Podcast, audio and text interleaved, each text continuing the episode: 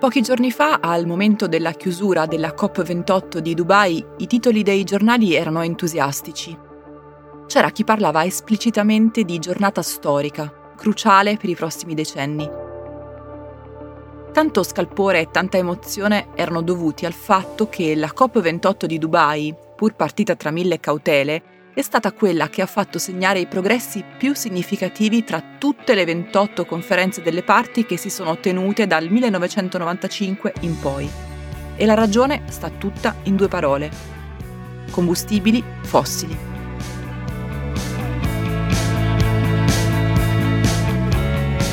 Sono Francesca Milano e questo è Coffee News, un podcast di Cora Media promosso da Allianz.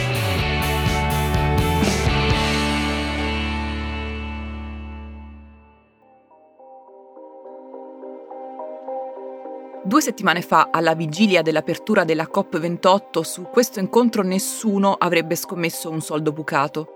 Questo perché la conferenza ONU sul clima si reggeva su una enorme contraddizione. Si teneva negli Emirati Arabi Uniti, a Dubai, cioè in un paese che regge la quasi totalità della sua ricchissima economia sull'estrazione e sulla vendita di petrolio.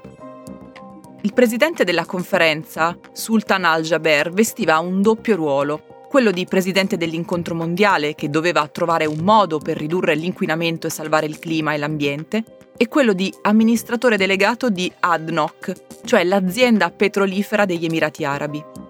Come possono, si chiedeva il mondo, un uomo e un paese intero le cui vite ruotano attorno al petrolio occuparsi di ambiente e di riduzione delle emissioni inquinanti? La risposta alla domanda come possono al momento non c'è ancora, ma c'è un dato di fatto in qualche modo ci sono riusciti.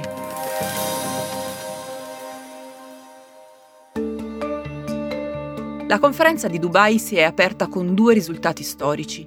Il primo, per la prima volta in un documento conclusivo di una COP si è scritto nero su bianco che i combustibili fossili sono responsabili del cambiamento climatico.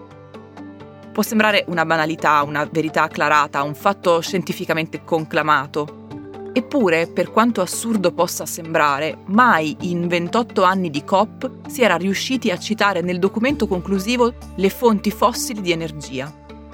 Si erano solo fatti vaghi accenni alle emissioni, senza riuscire mai a trovare l'accordo necessario a scrivere il segreto di Pulcinella, cioè che le emissioni non si emettono da sole, ma che arrivano da qualche parte.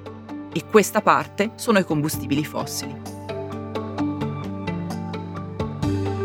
Il secondo risultato storico è contenuto nella dichiarazione conclusiva della conferenza, che recita Le parti hanno concordato di allontanarsi dai combustibili fossili nei sistemi energetici in modo da arrivare allo zero netto nel 2050, come richiesto dalla scienza.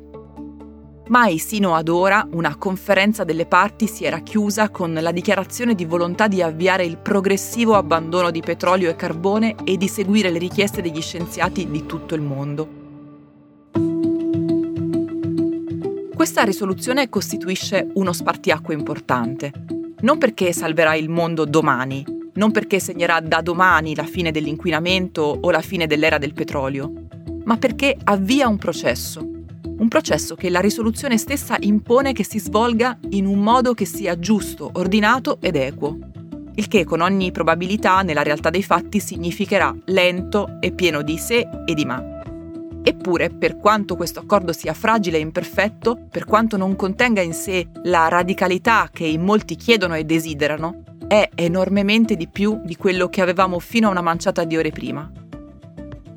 Il fatto che si sia trovato un accordo sulla progressiva diminuzione dell'uso di fonti fossili non è solo una questione ambientale, è anche la chiave perché le istanze di tutela dell'ambiente trovino spazio e risposte. Questo perché la dichiarazione conclusiva di COP costituisce una presa d'atto da parte di tutti i paesi del mondo del fatto che il modello di sviluppo e produzione industriale che conosciamo ha fatto il suo tempo. Non si perpetrerà uguale a se stesso per sempre anzi dovrà lasciare il posto a un altro modello di un altro mondo, in cui energia e sostenibilità siano l'una conseguenza dell'altra e non due nemiche come sono state fino ad ora. Coffee News è un podcast di Cora News prodotto da Cora Media e promosso da Allianz. Condotto da Francesca Milano, Guido Brera, Mario Calabresi, Simone Pieranni e Lorenzo Pregliasco. La cura editoriale è di Francesca Milano. In redazione Luciana Grosso. La supervisione del suono e della musica è di Luca Micheli. La post-produzione e il montaggio sono di Andrea Girelli. La producer è Monica De Benedictis.